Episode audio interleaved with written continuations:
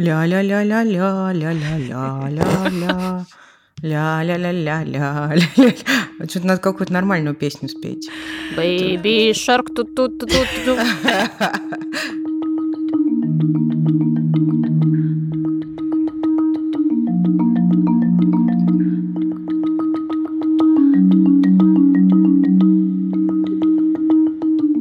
Здравствуйте, Машулю, я вижу только половину тебя. Вторая половина.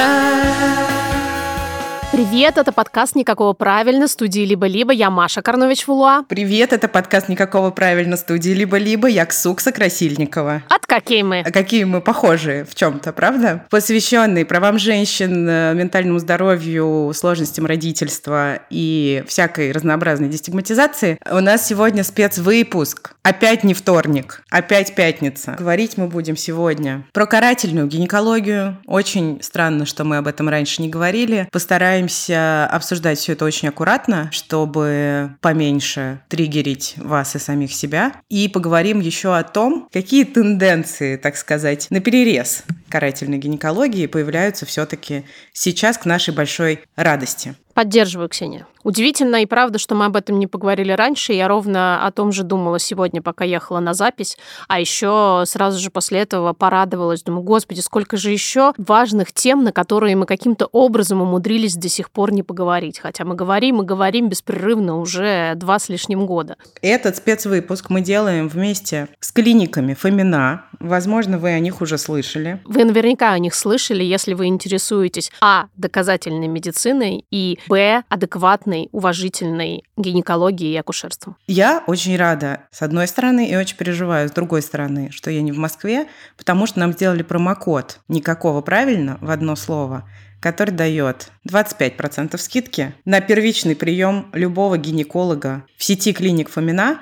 а их, надо сказать, много в разных городах России. И вот где бы вы ни были, если вы придете и скажете никакого правильно, ваш прием у гинеколога будет стоить на четверть дешевле. Слушайте, я так всегда радуюсь, когда мои друзья или просто наши подписчики рассказывают, что они воспользовались каким-нибудь нашим очередным промокодом. Рассказывайте, пожалуйста, почаще, если вы пользуетесь нашими промокодами. Конечно, да, это нас очень поддерживает, разумеется. Мы сегодня выцепили самого Диму Фомина для этого разговора. Привет, Дима. Расскажи, пожалуйста, о себе. Зовут меня Дмитрий Фомин. Я по первому образованию а, врач-акушер-гинеколог. В течение 10 лет я работал практикующим врачом. И так произошло, что параллельно всегда занимался бизнесом. И этот бизнес первично был совсем не связан с медициной. А, но в мою жизнь а, пришел второй год ординатуры. Первый год у меня был в акушерстве. Акушерство живет в альтернативном времени, угу. времени работы Нервуса Вагуса. Он активно начинает работать после 10 часов вечера, а мои биоритмы просят меня спать. Это и... был блуждающий нерв, я хочу добавить, перевести. Много-много нашей да, жизни было блуждающего, и я, ну, в общем, первый год акушерства да, прошел, да, принимал роды, но, в общем, понял, что, наверное, нет. И вот когда я пришел на второй год ординатуры, и когда я пришел в гинекологию и встал к операционному столу, я понял, что мне это очень угу. Понравилось, мне это очень интересно. И а, в голове у меня витала всегда мысль, было бы классно соединить сегодня угу. мою профессию и чем я уже занимаюсь на протяжении долгого времени, бизнесом и заработком денег. И как-то вечером, листая на тот момент самый главный источник информации вообще в России, если вы помните, была такая газета из рук руки, не приложение, не сайт, а просто газета из рук руки, marketplace того времени, и там был такой раздел продажи бизнеса, он всегда был самый маленький в самом конце. И вдруг я читаю, что продается клиника. Я сразу же позвонил по этому телефону, это был вечер, и на следующий день мы договорились о встрече. Буквально на следующий день я уже эту клинику приобрел, и э, клиника быстро набрала свои обороты, и мы поняли, что нужно расширяться. Мы открыли большую клинику, и я, наверное, еще практикующим врачом после этого работал 5 лет, руководя. Все-таки надо признать, что я 4 года да, не практикую, и сегодня а, занимаюсь бизнесом и занимаюсь организацией частной медицины в нашей стране. Все наше внимание фокусируем на женском здоровье. Сразу ли ты стал делать бизнес, построенный на человечности? У тебя такая идея была, которая исходила из твоего какого-то предыдущего опыта? Ну, я просто по-другому не умею, не хочу, мне хочется быть настоящим и не обманывать самого себя. То есть получается, что ты уже видел, будучи врачом, некоторую проблему системную в отношении к пациенткам, в том, как все это устроено. Да я, это проблема в том, что я был соучастником этого. Работая в большой государственной машине, когда ты первый раз слышишь резкие выражения в сторону девушки, да, ты сначала обращаешь на это внимание. Но давайте смотреть правде отводит глаза, проходит месяц, два, три, ты э, начинаешь э, к этому относиться спокойно, потом перестаешь слышать, а потом начинаешь делать то же самое. Я это услышал и понял, что, ну, наверное, так не должно быть. Мне никогда не нравилось, что врач смотрит э, свыше, что позволяет себе ждать, что говорит, слушай, ты что там, ну, цокаешь на каблуках? Мне притило. Когда я уволился с перинатального центра, там была доска почета, где висели вот эти фотографии всех сотрудников. Мою там первую сняли, я еще не, на заявление написал, а ее уже убрали от, оттуда, потому что... Доску позора не завели взамен? И, э, словесно точно да. И мне повезло, я э, начал что-то организовывать и начал что-то делать по-другому. Почему, как тебе кажется, так все вот это именно с женщинами устроено? В женской консультации это просто повсеместно. Ты удивишься, если к тебе обратятся на «вы», хотя вы только что встретились. Первично, я считаю, связано это с тем, что наше общество в нашей стране по большей части патриархально. Все равно, если там взять какой-то качественный, правильный опрос всего населения, все считают, что женщина там за мужчиной, мужчина глава в доме, и женщина должна рожать, воспитывать детей и особо не высовывать нос. А когда ты работаешь в женской консультации, когда у тебя появляется какая-то власть над этими женщинами, которые и так вроде на вторых ролях, то, сами понимаете, надо признать, что поменять это, это несколько поколений, может быть, несколько веков. Может быть, это никогда не поменять, я не знаю. У меня нет ответа на вопрос. Многие женщины, да, слушайте, огромное количество, с кем я общаюсь, тоже искренне так считают, что, ну да, мужчина главный. Mm-hmm. И у него есть какие-то привилегии в этом мире, данные откуда-то, да. да. Ну, еще биологические свойства. Все-таки в этих патриархальных стереотипах еще много каких-то убеждений, что так устроено природой, угу. а, и это неравенство, в частности, оно природное, ну, потому что мужчина другой, он там сильный, он ответственный, он безэмоциональный, у него он есть добытчик. все биологические черты, да, чтобы быть добытчиком, принимать решения, но ни в коем случае не плакать. А женщина, в свою очередь, должна быть, понятно, что много разных характеристик, какой должна быть женщина, но одно из очевидных требований – это покорность. Будь, пожалуйста, удобный и такой, как от тебя ожидает общество, общества. Быть пластичной по заказу другого человека. Чтобы подстраиваться. Чтобы просто да. подстраиваться. Это, это так и есть, да. В том числе врачу, кстати. Не будем отделять человека и врача. Да, да, в общем-то, так и есть. Ну и получается тогда, что гинекология – это такая сфера медицины, где в роли пациенток женщины. Да. Вот какую умную мысль я сказала. И раз есть некоторый набор устоявшихся представлений о том, какая женщина должна быть, то это, в общем-то, хорошо тогда ложится в то, откуда культура некоторого насильственного, высокомерного и иногда, как мы говорим, карательного отношения к женщинам возникает. Ей не нужно вякать. Она как бы и так в более низкой позиции по отношению к условному сильному миру. Так и есть. Соответственно, откуда берется необходимость обращаться к женщине на «вы» в женской консультации? С какой стати-то вообще? Если она, да, подчиненное звено. В целом, идея такая, что ты должна, как ты, Дим, сказал, стремиться к тому, чтобы выполнить свое, значит, предназначение, то есть рожать детей. Да. Соответственно, твой поход к гинекологу должен укладываться в эту идею. Значит, ты, с одной стороны, скорее всего, не должна быть э, девственницей, потому что надо же как-то стремиться поскорее к деторождению. С другой стороны, не дай бог ты расскажешь скажешь, что у тебя было там... Несколько половых партнеров. Да, существуют претензии к отсутствию или наличию интимной стрижки, например, к таким вещам, которые к медицине не имеют просто вот ровно никакого отношения. Но, соответственно, врач, как носитель этой патриархальной идеи, должен подсказать женщине, где ее место, как она должна выглядеть и что она должна делать. Навязать да. образ э, жизни. И если она, соответственно, слишком легкомысленно относится, значит, к идее вот священного пениса и деторождения, то нужно ее здесь прибить. А если она, наоборот, не хочет рожать, а хочет продолжать жить своей свободной жизнью, нужно ей объяснить, почему... На путь истины наставить. Да, и, соответственно, вот отсюда, да, наверное, растет вот эта вся просто чумовая идея, что роды лечат все. Очень часто слышу это. Какие проявления карательной гинекологии мы отметили, когда готовили этот эпизод? У нас тут на минуточку 12 пунктов в этом списке. Давай-ка их перечислим, Номер один. Неуважительное отношение, обращение на «ты». Это повсеместно. Я надеюсь, что не нужно объяснять, почему это не окей и плохо. Пункт 2. Грубое обращение, вплоть до нанесения физических повреждений во время осмотра. Можно же очень по-разному зеркало вставлять. У меня мама гинеколог, у нее много опыта, и она как раз много рассказывала о том, что от того, как именно манипуляции врач проводит, зависит непосредственно физические ощущения женщины. Конечно. А я до сих пор боюсь. Врачи подвергают сомнению наличие или отсутствие сексуального опыта, не верят, грубо говоря, что у тебя не было секса. Врачи употребляют самые разные присказки на эту тему. Например, по тебе видно, что ты спишь со всеми или что-нибудь в этом роде. А еще иногда сюда попадает телегония. Идея телегонии в том, что каждый половой партнер оставляет в каком-то там генетическом коде женщины свои следы, и потом это отражается на ее детях. Очень смешно. Пункт 4 у нас тут стыжение за то, как ты выглядишь, за вес, за волосы, за татуировки репродуктивное давление в обе стороны. Например, тебя могут отговаривать от аборта, говорить, что тебе нужно родить, потому что это, как известно, лекарство от всего на свете. Или наоборот, тебя могут отговаривать от того, чтобы оставлять ребенка по своим каким-то представлениям, например, потому что у тебя уже достаточно, по мнению врача, детей. Все это объединяется одним понятием репродуктивное давление. Дичь, конечно, просто дичь.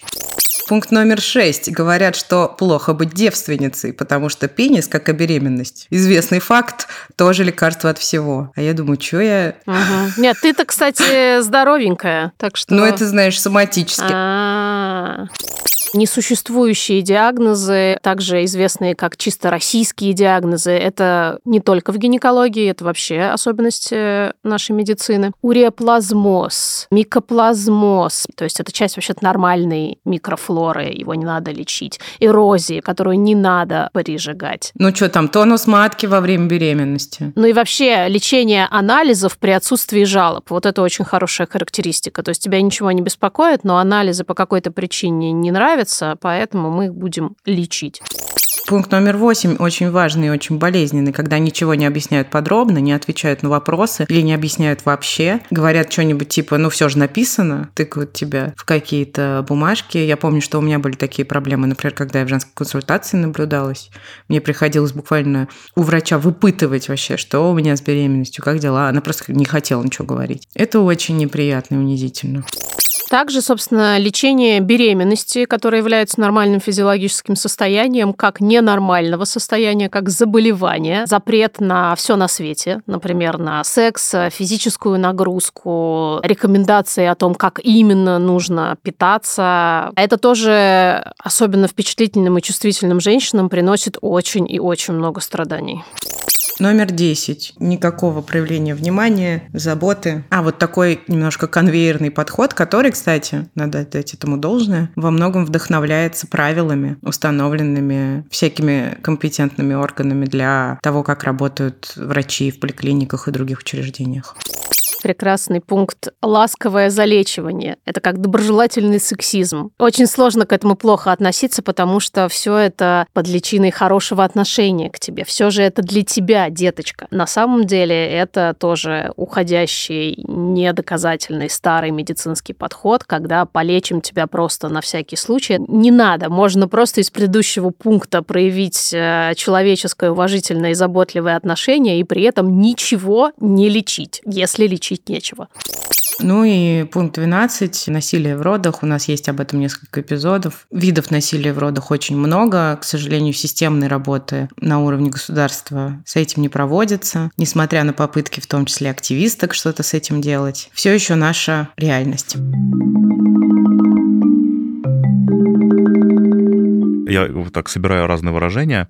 Расскажу, там один раз мы делали даже маркетинговую кампанию в Краснодаре и сделали там сознательно, потому что там ультрапатриархальный регион.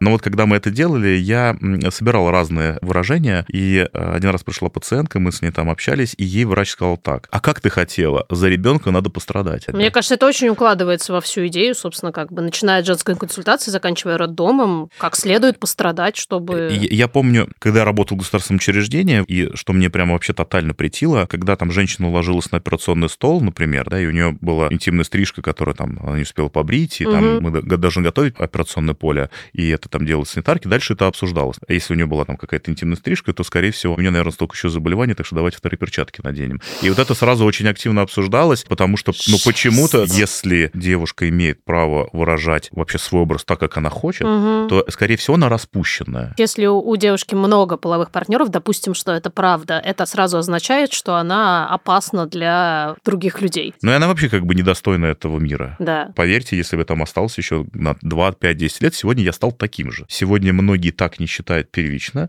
но система ломает. Блин, это ужасно. Так и есть. А что за слоганы были в маркетинговой компании, мне очень интересно. Краснодар такой большой вытянутый город, и по периферии мы развесили баннеры, вот что-то, да, там за ребенка надо пострадать, с мужем не больно, а здесь больно. А потом в центре города мы повесили несколько баннеров, где написали просто «Будь сама собой». Будь сама собой.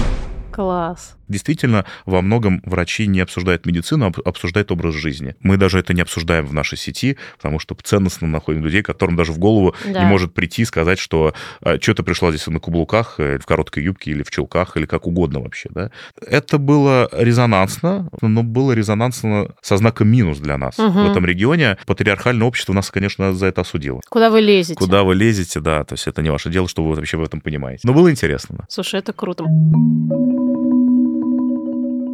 Клиники Фомина – это клиники женского здоровья, в которых, представляете, реализованы те вещи, за которые так боролись мы и другие фем-активистки. Здесь не оценивают женщин вообще ни с какой точки зрения. Делают особенный акцент на уважении, понимании уязвимого состояния беременных женщин, родивших женщин и женщин, которые пришли на прием к гинекологу. И действительно концентрируются на внимании, заботе и доброте. Есть обучение врачей, есть э, система контроля качества того, как работают врачи, как они лечат женщин и как они разговаривают с женщинами. Есть прям директор по сервису, вау. А также куча всяких мелочей, которые, честно говоря, мое сердце просто растопили. В клиниках Фомина выдают бесплатные женские гигиенические принадлежности, хлопковые носочки белого цвета для приема, чтобы не ходить по холодному полу босиком. Одноразовый бумажный пакетик для нижнего белья, вот это просто вау. Одноразовая юбочка для тех, кому некомфортно. Это я, просто поднимаю руку. И супер комфортные гинекологические кресла. Представляю себе Дмитрия Фомина, который сидел на этом кресле. И проверял, насколько удобно. Да, но еще, конечно, это клиники доказательной медицины, и здоровых женщин здесь не лечат, никаких процедур не навязывают, не ставят несуществующих диагнозов, которые все еще очень популярны в стране. И это, конечно, сильно не похоже на то, что, по моим наблюдениям, есть во многих других гинекологических учреждениях. Ну, Вообще-то огромное количество женщин действительно просто не ходят к гинекологу, потому что у них на этом месте травма, им страшно, они не хотят э, через это проходить снова и снова. Короче, женщины рискуют своим здоровьем просто потому, что не знают, что можно обратиться в клинику, где точно совершенно им ничего не угрожает ни психологически, ни физически. Патерналистский подход врачебный вообще, в принципе, у нас э, действительно такой повсеместный. Отношение пациента и врача – это отношение некого богоподобного Небожителя, существа да, небожителя. и того, кто приполз значит, за помощью. Все это на максималках, когда мы говорим об акушерстве и гинекологии. Ты говорил про то, что докмет – это не просто доказательная медицина, а система ценностей. Туда, в моем понимании, обязательно третьим пунктом после исследований, бигдата и так далее идет peer-to-peer, то есть отношения на равных между пациентом и врачом.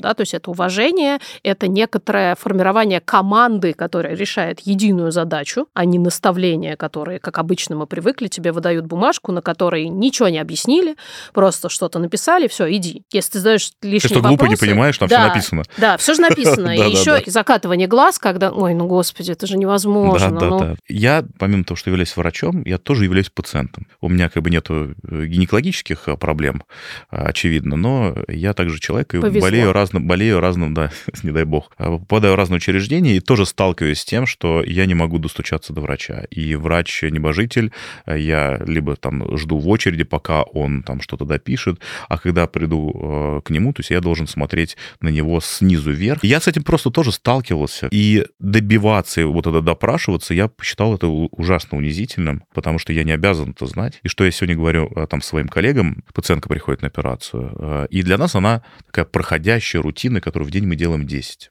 а может быть 20. А Я всегда всем говорил, вы должны понять одну вещь. Для вас сегодня это десятая операция, а для пациента может быть единственная операция в его жизни.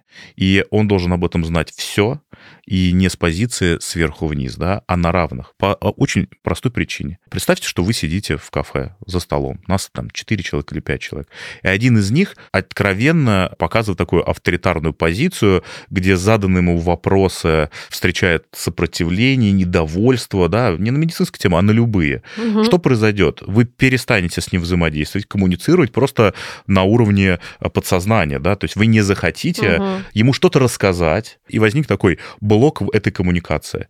Вот между пациентом и врачом существует ровно то же самое, как между обычными людьми. И у нас есть э, важный момент, который называется комплаентность, да, когда пациент выполняет рекомендации врача. Вот если э, вы не нашли этого общего языка с э, вашим врачом, во-первых, вы ему не скажете всю информацию. Мгм. А качественно собранный анамнез – это большое дело. И поверьте, врач, а, умеющий выстроить хорошую коммуникацию, с большей вероятностью, а, поставит правильный диагноз, и еще подберет правильную тепра- терапию по большому количеству критериев, даже материальных. Он понимает, что вы там зарабатываете такие деньги, и препарат этот вы не можете позволить, и надо что-то думать, да? И вот если нету этого взаимодействия, а это взаимодействие может выстроить только если вы на равных. Да. Если он вас слышит, вы его слышите, вы можете просто открыться человеку.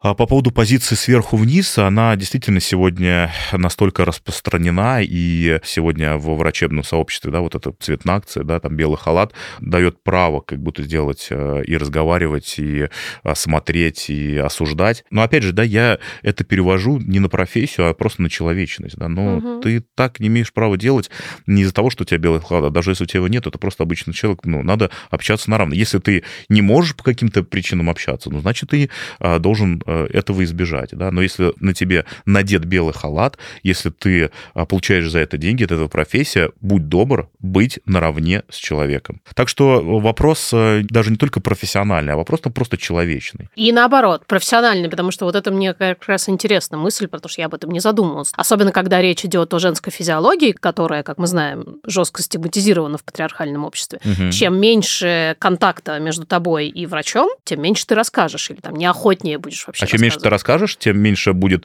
бигдата для анализа, Да. и чем будет меньше бигдата для анализа, э, меньше вероятность э, правильного попадания. И в конечном итоге получается, что не только ты как пациент пострадаешь, но и врач, получается, плохо выполнит свою работу. Ровно так. А мы вроде стандартно все хотим хорошо делать свою работу. Ты хочешь быть хорошим врачом. У врачей это просто как нигде, мне кажется, система сарафанного радио, пойти к врачу, которого тебе рекомендовал свой человек. Конечно. И мне кажется, каждому врачу хочется быть тем врачом, которого будут Успешным врачом. Успешный врач – это большое количество вылеченных пациентов. Да. Все, ровно так, это KPI. И если ты не умеешь выстраивать коммуникацию, то э, KPI будет низкими. у тебя KPI будет низкий, да. Дима, вот Мгм. скажи, вот у вас есть коммуникационные тренинги, то есть Да. выстроенная система поддержания определенного качества. Как тебе кажется, будет ли на нашем веку, назовем это так, что-то меняться в этом смысле на уровне государственной системы? Есть ли вообще хоть какая-то надежда? А, Никакой. Вот и поговорили. Тарам-парам-пам. Не надо смотреть на какие-то там мелкие вещи, да, надо смотреть вообще на глобальную систему. Если мы говорим о том, что мы там делаем тренинги, мы растим специалистов, мы формируем это а, общество людей, которые разделяют наши ценности, какие могут быть ценности в государстве, если первичный базовый принцип медицина бесплатна, вы все должны делать бесплатно, вы все кому-то должны, он как бы уже такой инвалидизированный по сути своей. И отсюда уже начинается каскад проблем. Не нужно бороться за пациентов, они все равно будут. А куда они денутся? Не- некуда же идти, все. Да. Поле же есть, обязательно страхование есть. Вот у нас пул там 100 миллионов человек все равно придут. Так что верить в то, что что-то хорошее произойдет в государстве, ну не то, что не приходится, этого не произойдет. Опять же, пока большинство даже наших э, ровесников думают, что ОМС это бесплатная система, думают о ней как о бесплатности, не о Да. системе, за которую мы заплатили налогами. Да. Это уже, ну какие, возвращаясь к твоей терминологии, какие KPI, зачем? Деньги — это абсолютно понятно и прозрачно инструмент там взаимодействия, коммуникации там между людьми, оценки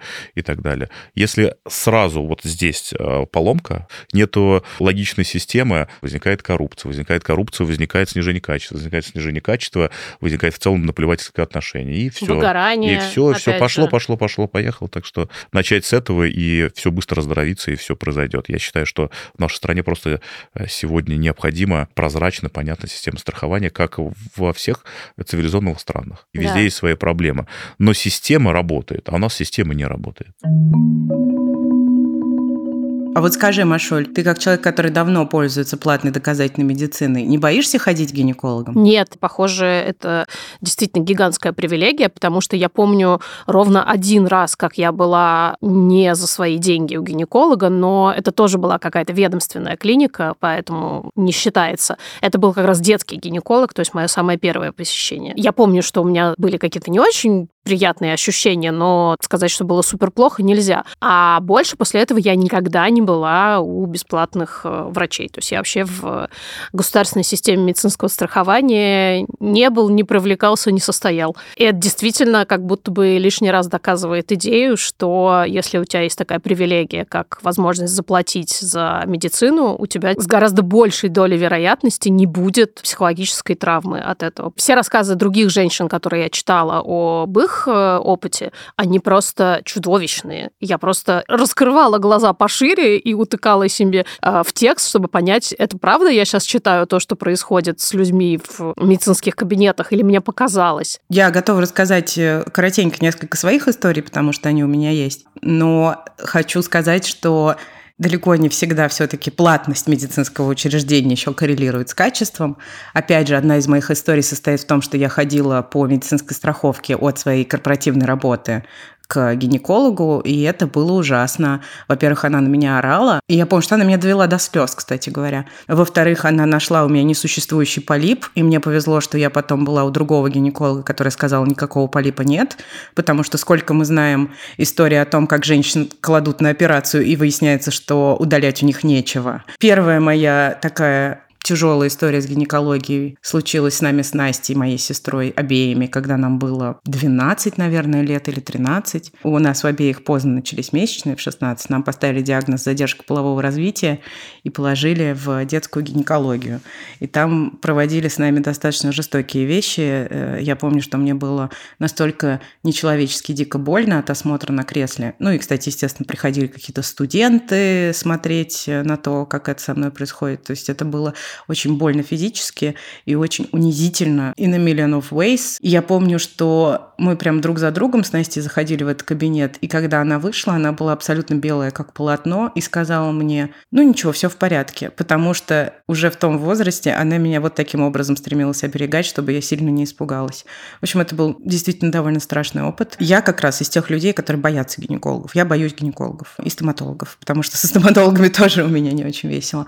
Потом был отчасти забавный забавный случай степенью издевательства. Я была молодая, мне было, наверное, лет 19 или 20, и я попала к гинекологу тоже в ведомственную поликлинику, которая увидела у меня эрозию шейки матки и сказала, что ее нужно прижигать, и одновременно с этим злобно так приговаривала, ну что такая красивая-то? Не часто, кстати, я слышу подобного рода комплименты в свой адрес. Было заметно, что я ее очень злю фактом, не знаю, чего, своей неземной красоты или что-то такое, и, в общем, она прижигала мне эрозию эрозию вот этим лекарством, которым она прижигается, а оно же, ну, жжет, и она мне, извините, накапала снаружи. Ужасно, господи, это ужасно. Ну, очень сильно и больно обожгла. Про роды свои я много раз рассказывала, и, конечно, значительная часть э, карательной гинекологии, которая все еще, к сожалению, в России цветет и пахнет, это разнообразные проявления насилия в родах. У меня они были, в общем, минимальны, но все-таки были, и было это чрезвычайно неприятно.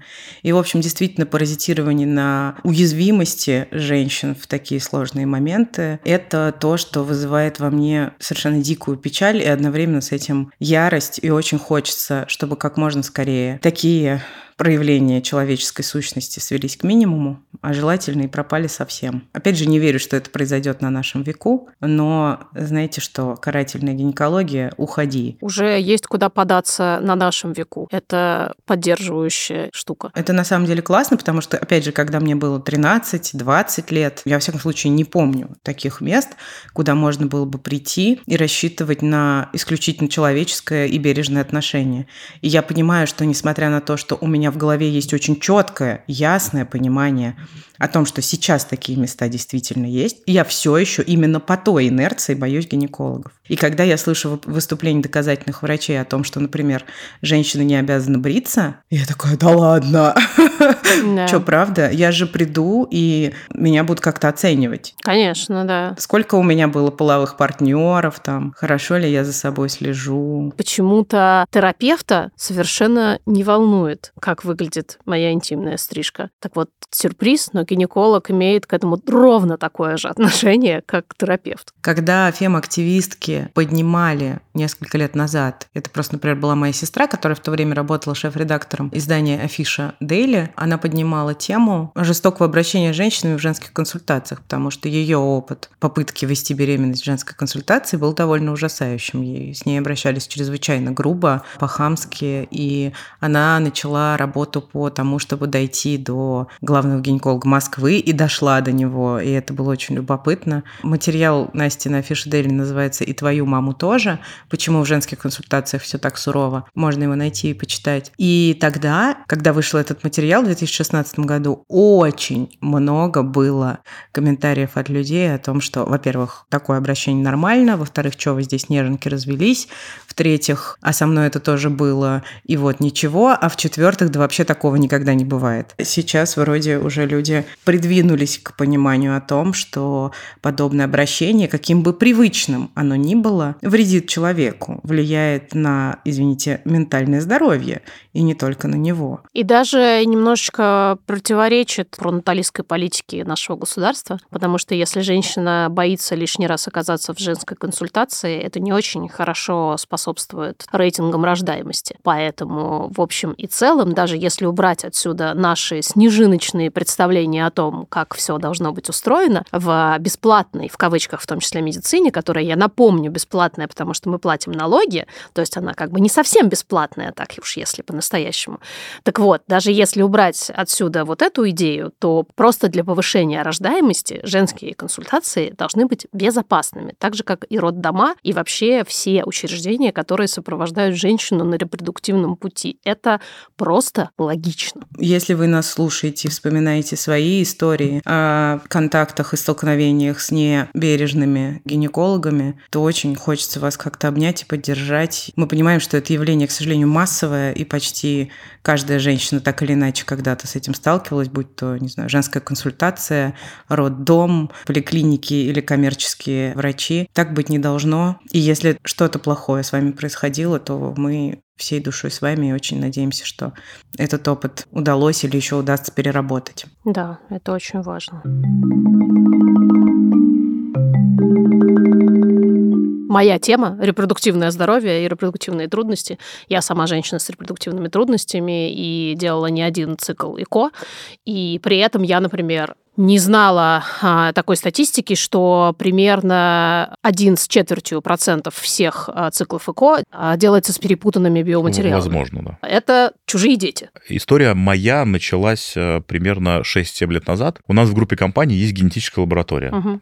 называется Medical Genomics, и на тот момент мы делали довольно-таки ограниченное количество тестов, и самый популярный был из них тест на определение отцовства, ну, вообще родства. А, и к нам в лабораторию поступают 4 образца. Это предполагаемые родители, мама с папой, и два диагностированных ребенка, близнецы. И когда мы сделали а, этот тест, мы поняли, что один ребенок а, является лишь генетическим родителем отца, а другой ребенок является, не является генетическим родителем ни отца, ни матери. Оказалось, что это дети, рожденные с помощью экстракорпорального оплодотворения. И меня тогда ёкнуло, потому что у меня тогда была уже клиника ЭКО. И я узнал, что в мире а, существует так называемая трекинговая система биологических образцов. Если не ошибаюсь, там 3 или 4 года назад я с своей командой полетел в Великобританию, в клинику, где впервые была установлена эта система э, трекинга биологических образцов, система Witness. У них э, по статистике порядка 1-1,5% перепутывания биологических образцов, которые ловит система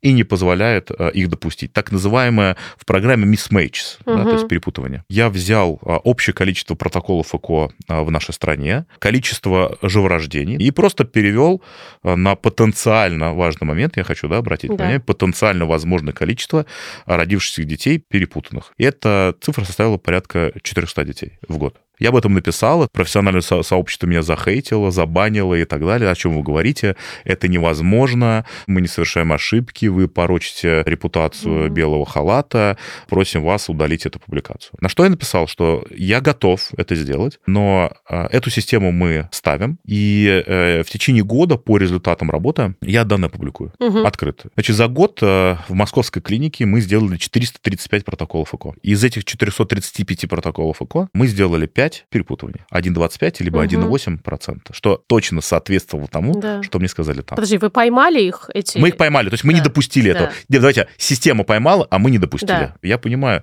что это просто человеческий фактор. Не- Нельзя никого в этом обвинить. Просто такое может быть. Представьте, вот я привожу всегда такой банальный и понятный пример.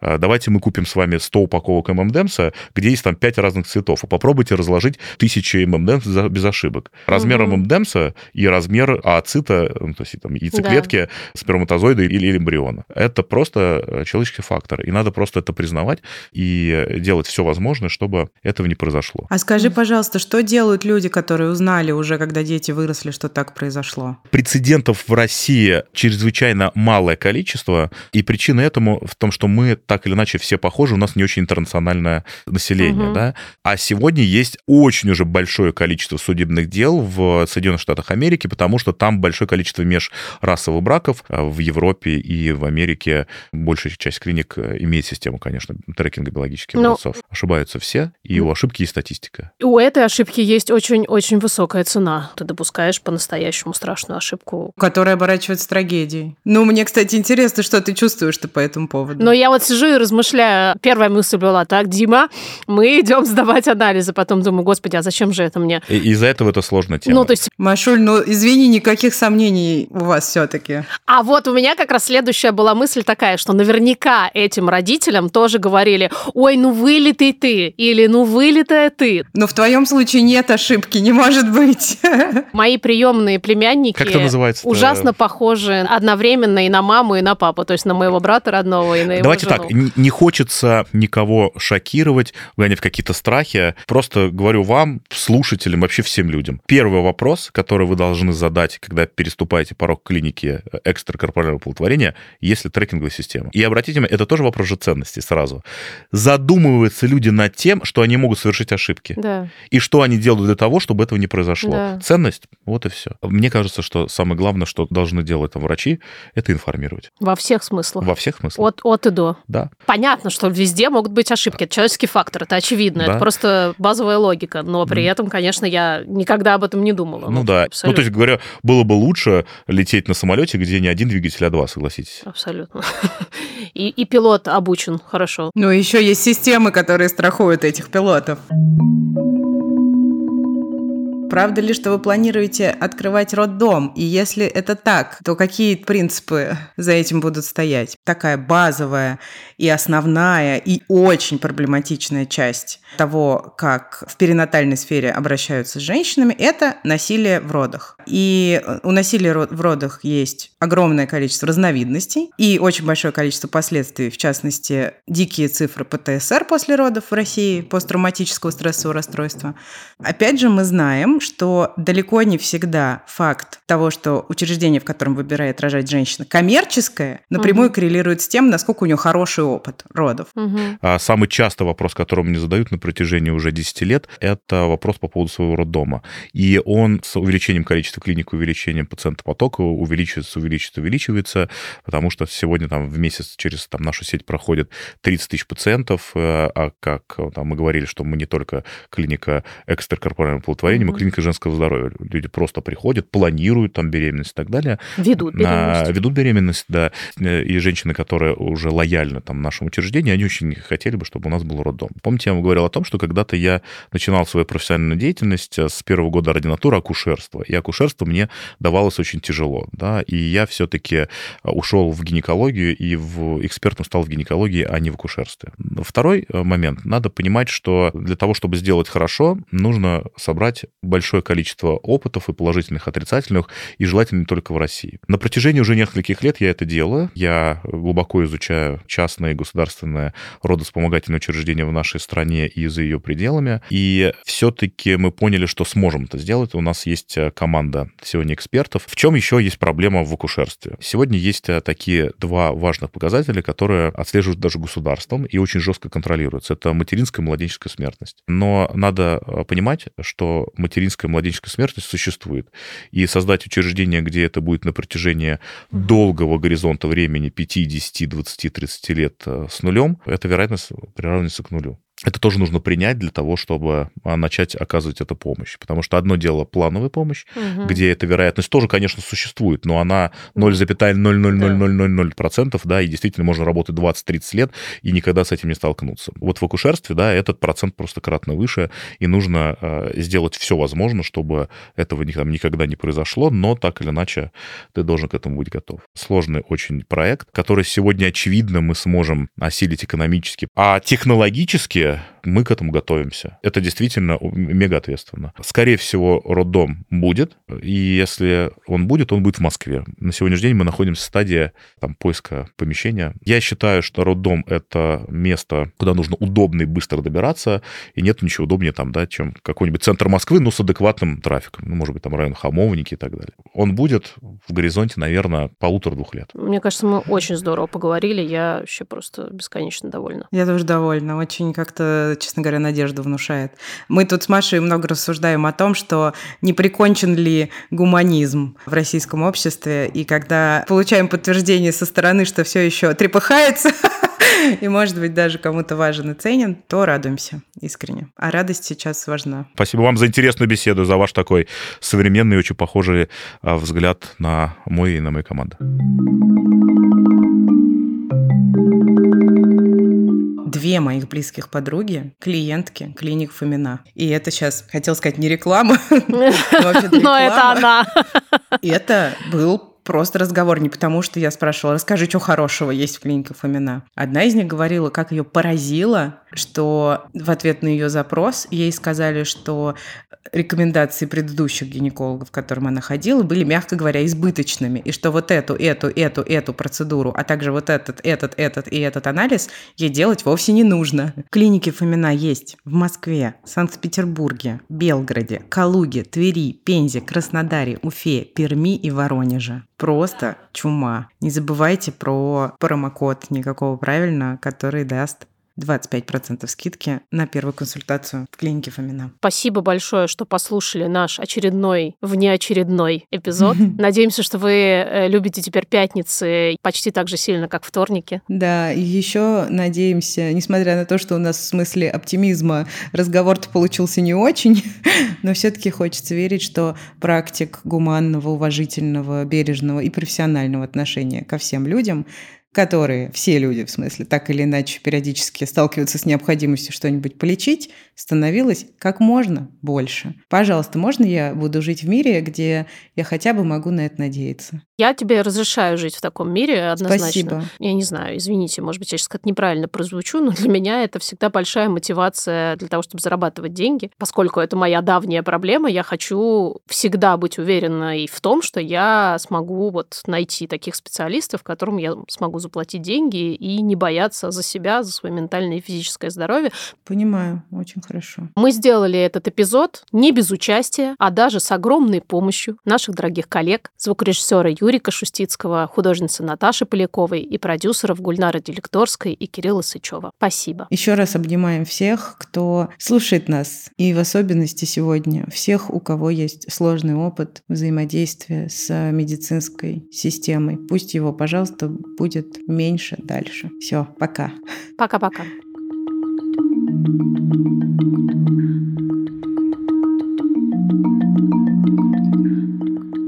Короче, Но... мне кажется, мы выработали новый вид э, добытчик-подкаблучник. Что Да-да-да, так, так чувствую теперь.